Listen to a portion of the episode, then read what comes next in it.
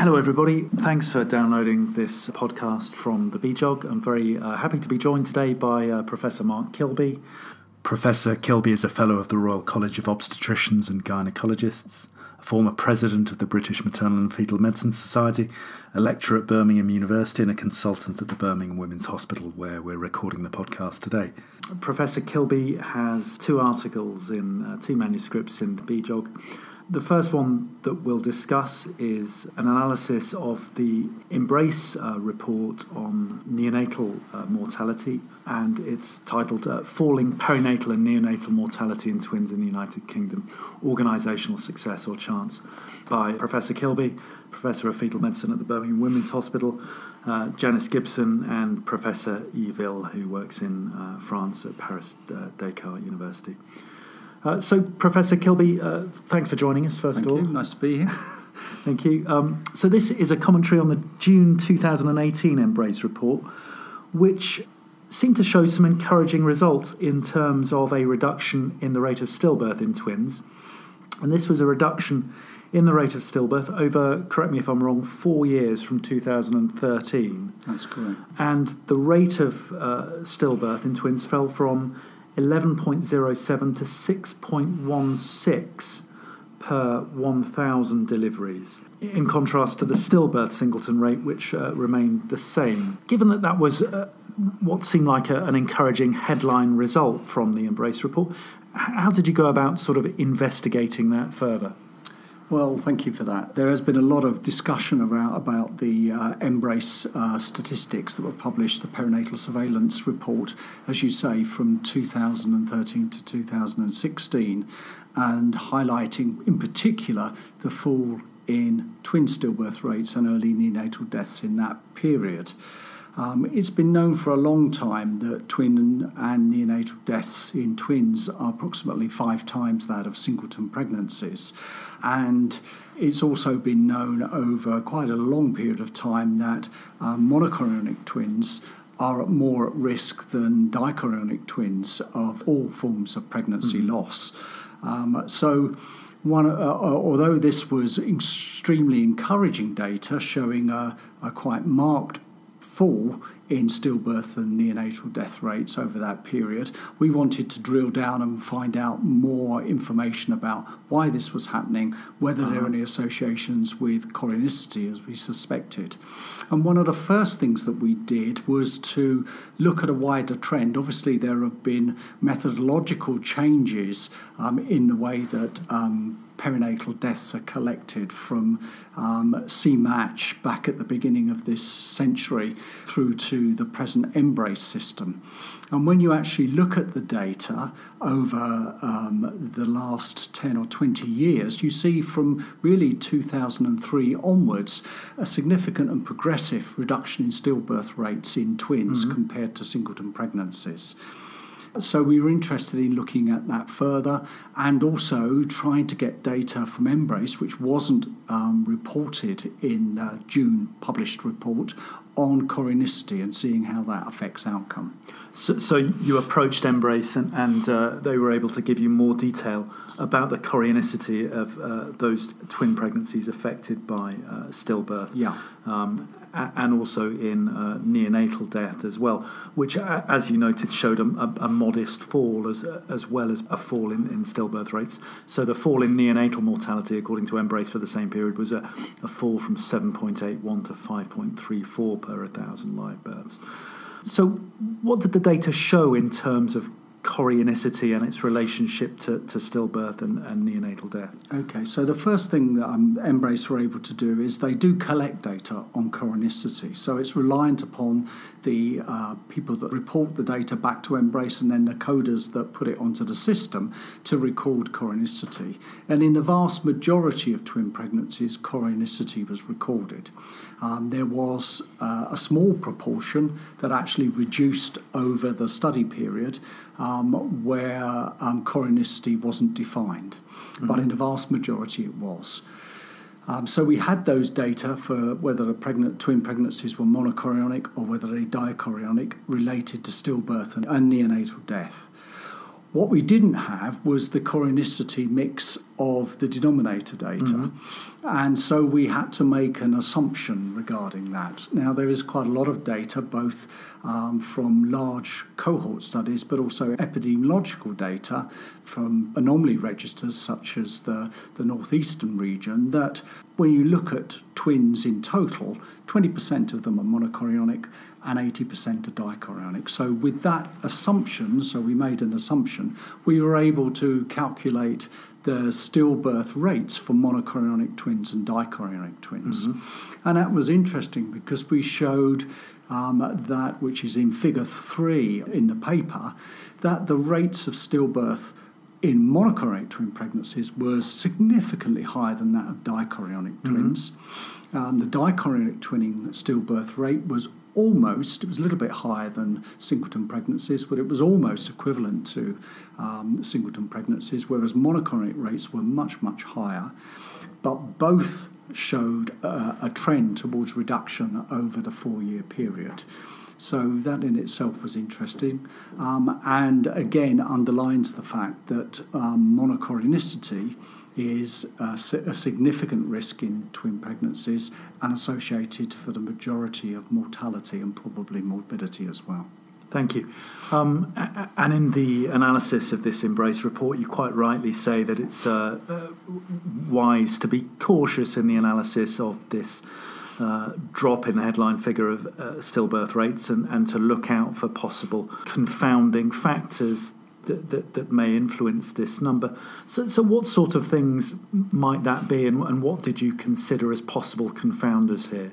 So, the first thing was to be absolutely sure from the MBRRACE team that there was no change in our methodology over the 2013 to 2016 period, and indeed they confirmed that was the that it, that was indeed the case. So then it was looking to see whether there were any things that had been um, implemented around either before that study period or during that study period that may uh, be responsible um, directly or indirectly for the change in, in incidence of stillbirth rates. So it's been known for a long time, as I indicated in the introduction, that monochorionicity is a particular risk and over the last, really from 2005 onwards, um, there has been interest in this country, mainly driven by the Royal College of Obstetricians and Gynecologists, but also other stakeholders such as TAMBA and the Multiple Births Foundation, to improve education um, for healthcare professionals. Um, and to try and set out guidelines um, that help the management of twin pregnancies. And really, from 2005 to 2008, this led to the production of the Royal College Green Top Guidelines in the Management of Monochorionic Twins, mm-hmm. first published in 2008 and then updated in 2016 highlighting um, the need for improved surveillance and outlining the particular risks of pathologies in monochorionic twin pregnancies. And that's surveillance with ultrasound from 16 weeks in, in so in the, um, And that was underlined again um, by a more generic um, NICE guidance looking at twin and triplet pregnancies, mm-hmm. but again, underlying the need for increased surveillance. Um, and as you say, the core, the keystone of that is surveillance, increased surveillance by using ultrasound. Now, um, that was very likely, especially in monochorionic twin pregnancies, and indeed I think it has been in my own experience that pathologies like twin to twin transfusion syndrome associated with very high um, fetal and perinatal loss untreated, um, detecting those um, pathologies has actually, with new with increased surveillance, um, we're able to identify, pick up, and then potentially treat um, monochorionic twin pregnancies in an earlier gestation than they were, for instance, 10 or 15 years ago. Um, and that means that um, monochorionic twin pregnancies will undergo uh, fetoscopic laser ablation, which again is the the, the most um, useful treatment um, to reduce morbidity in um, uh, twins. Um, and that is occurring really between 16 and uh, 22 weeks mm. of gestation. Now, on average these days, uh, you get uh, about 50% two twins surviving, um, uh, 40% one twin surviving and 10% sadly no babies survive. And so you can see that almost in 50% of the pregnancies treated with fetoscopic laser ablation, you get one or two babies that don't survive. Mm. Uh, that would be occurring at a gestational age that is remote from 24 weeks. And that's important mm. because MBRRACE start to collect their data um, from 24 weeks onwards for stillbirth and yeah. neonatal deaths. So by increased surveillance and identifying of very morbid conditions, mainly that, that affect um, monochorionic twin pregnancies, it may be that um, many babies that would have shown up as stillbirths after 24 weeks are being lost before 24 weeks and therefore not included in statistics, which again may artificially reduce the, um, the, the stillbirth rate. The other thing that's happened as well with increased um, surveillance and national recommendations, such as the Green Top guidelines and the NICE guidance, is that it's established um, multidisciplinary teams mm-hmm. that work together within twin clinics and utilize ultrasound um, at two weekly intervals from 16 weeks in monochorionic twins and in dichorionic twins um, at four weekly intervals all the way through. And there is some evidence um, from a, a, survey performed by uh, TAMBA that hospitals' units that actually adhere to the NICE guidance or key markers in NICE guidance actually have lower stillbirth rates, lower neonatal death rates, and indeed lower admission rates in their twins um, to special care baby units.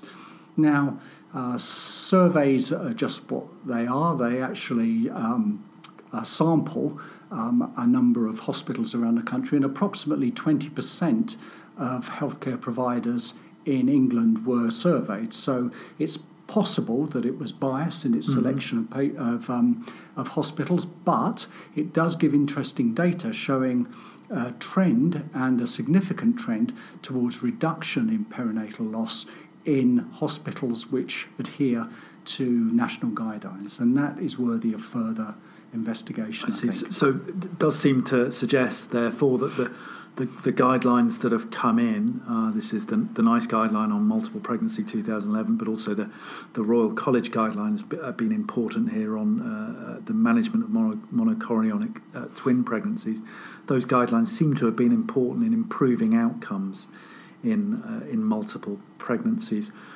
Aside from uh, better surveillance for things like TTTS and embedding the um, sort of gold standard therapy for TTTS as uh, laser ablation.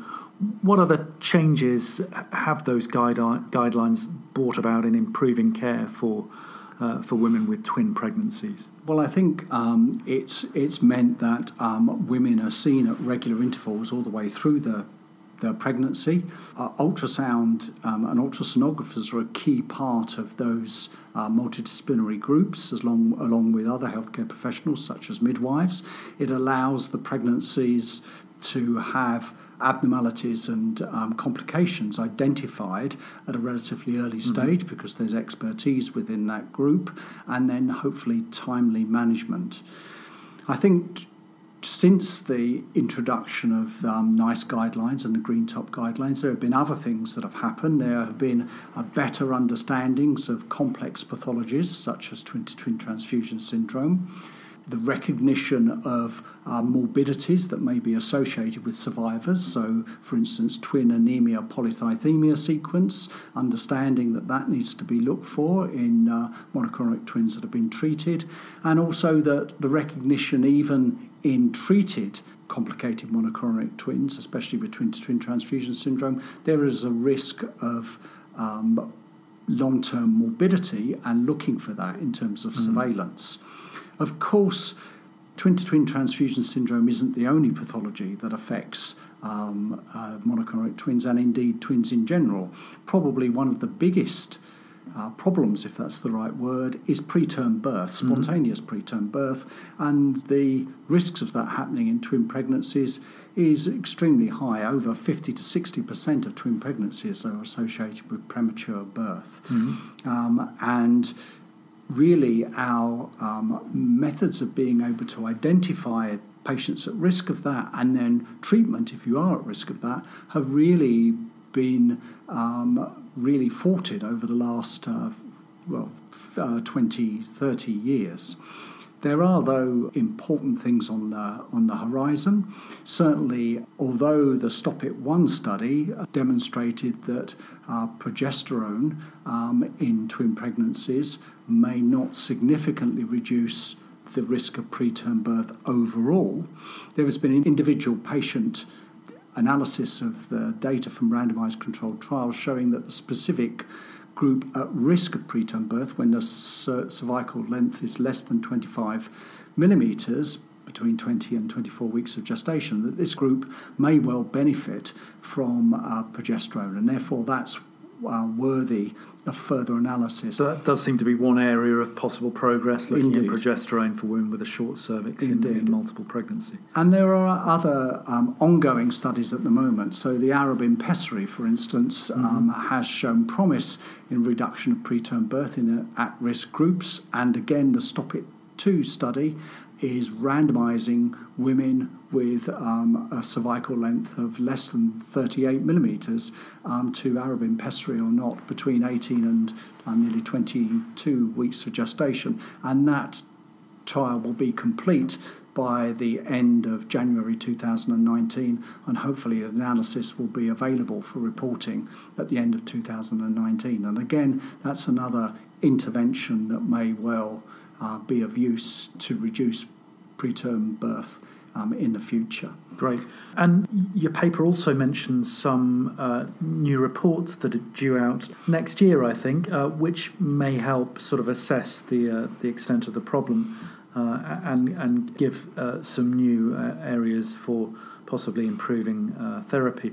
this was the MBRRACE has set up a working group to examine stillbirths by chorionicity is NICE also doing some work in this area? Yes, well, NICE uh, at the present time are, are, updating the current guidelines that were published in 2011.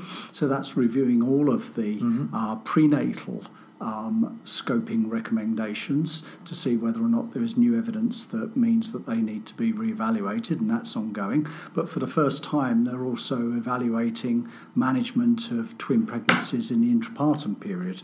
Um, so again, those data will be available by the middle of um, 2019, and the updated NICE guidelines will be published at that time. So that will be interesting.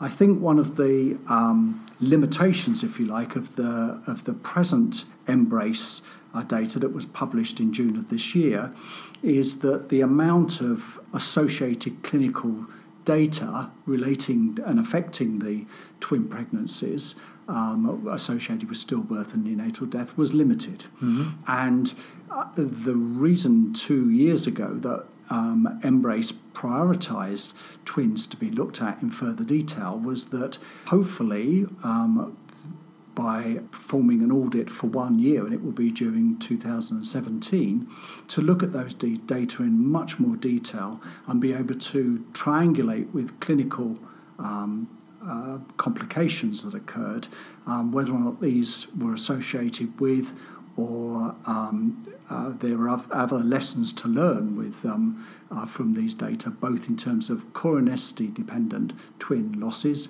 but also other factors such as iatrogenic intervention. Thank you.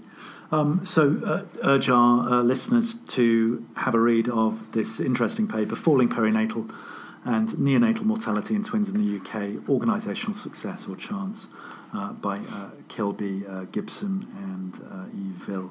Um, the other paper that uh, you're involved in uh, in this month's BJOG, Professor Kilby, was prognosis of the co-twin following spontaneous single intrauterine fetal death in twin pregnancies.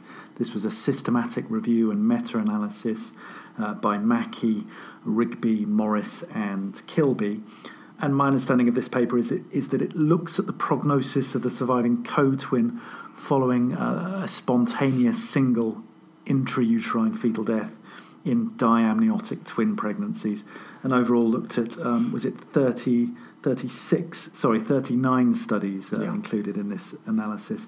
So, so what was the, the sort of main driver for conducting this meta-analysis? What, what, what sort of problem did it seek to solve?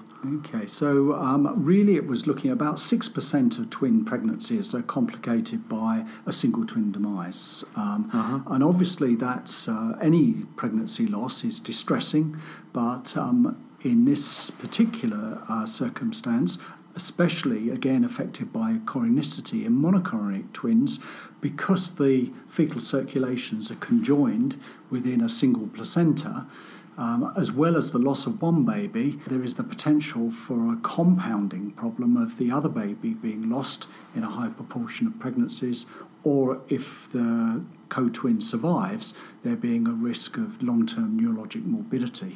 And so, really, this is the, the third um, systematic review that we've um, performed looking at this area to try and update um, statistics available to be able to counsel um, pregnant women, couples about the prognosis for a surviving twin in this situation. Obviously, um, therefore, we had to subdivide our data based on chorionicity. Yeah. I think, although you say there were 39, 40 or 39 papers where we could actually extract data from meta analysis, the um, literature um, on this topic is still relatively small.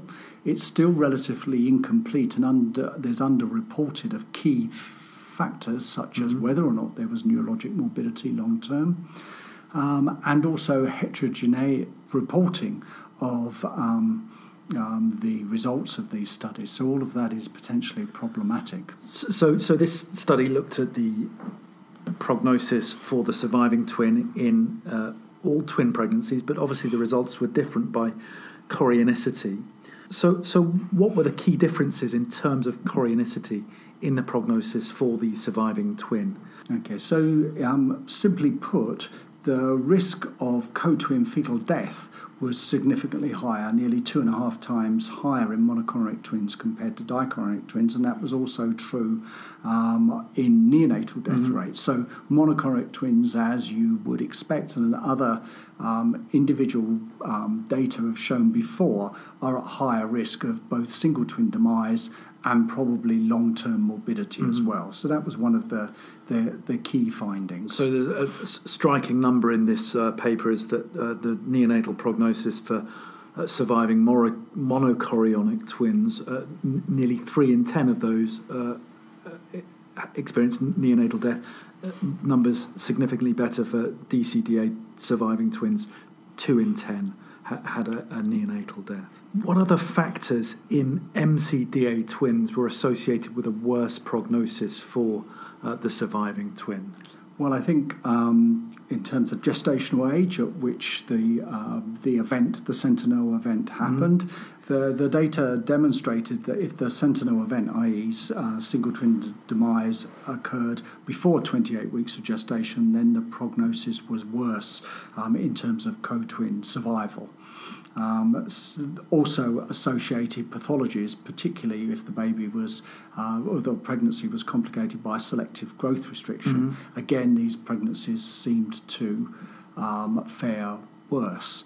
Um, interestingly, overall, um, when a pregnancy was affected by twin-to-twin transfusion syndrome and a single twin, there was single twin demise, the prognosis for the surviving twin didn't seem to be worse overall, and that's probably because um, the pregnancies were complicated by, well, treated by fetoscopic laser ablation, which protects the surviving twin from um, transfusional transfusional fetal I loss. see. So um, that was interesting in itself. But again, these data sets of which this was extracted from are relatively small, and as I've in, uh, indicated, are, are the data are variously reported. Uh-huh. And you also looked at uh, rates of preterm delivery in, in this cohort of uh, twin pregnancies affected by a single uh, in utero fetal demise. What, did the study show about rates of preterm birth for this cohort? Well, overall, the, the risks of preterm birth were higher in monochorionic twins compared to dichorionic twins, um, only marginally so. I think it was nearly 60% in monochorionic twins and uh, early 50% in dichorionic twins, um, but nevertheless, there was a, was a difference. It wasn't possible for us to be able to unpick whether or not this was iatrogenic. Um, you know, us intervening as obstetricians to deliver pre- the co-twin when uh, an adverse event had occurred, or whether it was associated with spontaneous uh, preterm birth associated with the um, sentinel event. And certainly, again, there was um, various uh, quality of reporting in the individual papers. Mm-hmm. So, so clearly, uh, this meta-analysis will help with more accurate counselling. Um, for, for, those uh, women and couples who have been affected by the uh, uh, sad demise of a twin during their pregnancy. What other practice points uh, do you think this paper raises? Well, I think in, in monochorionic twins, it indicates that when one baby dies, there's approximately 20% chance that its co twin will die. Um, in survivors, there is up to about a 20 to 24% chance that the surviving twin may have neurologic morbidity associated with it long term. And that's really the that associated abnormality is caused by in utero stroke, mm-hmm. um, either um, because of poor perfusion, in other mm-hmm. words, changes in blood pressure associated with perfusion or poor perfusion when the other twin dies, or potentially thrombotic or um, embolic um, problems in that twin. But it's the former that's thought to be the, the most likely pathogenesis of um, neurologic morbidity long term. And as I've said, about 24% of monochorionic twins with single twin survivors may have that kind of um, uh, potential risk. Mm-hmm. Um, because of that, um, there's been increasing evidence um, over the last five or so years that, um, as well as regular sequential ultrasound surveillance in such pregnancies, especially in monochorionic twins, checking uh, particularly that the, the, surviving twin is growing, but also that there is no um, ultrasound evidence of uh, neurologic morbidity um, at regular intervals. By trying to detect whether there is associated fetal anemia, especially very close to the sentinel event, which um, could compound any long term mm-hmm. morbidity. And then at some time after the sentinel event, and it's variable when that time should be, but it's usually between five, uh, four and six weeks um, after the sentinel event to consider the use of other imaging modalities mm-hmm. such as in utero MRI mm-hmm. to identify more subtle um, abnormalities. I see. Professor Kilby, thanks ever so much for sparing the time to talk to us today. Uh, so, so that second paper there is called "Prognosis of the Co-Twin Following Spontaneous Single Intrauterine Fetal Death in Twin Pregnancies: A Systematic Review and Meta-Analysis." Um, thanks again for joining us. Pleasure. Thank, Thank you. you.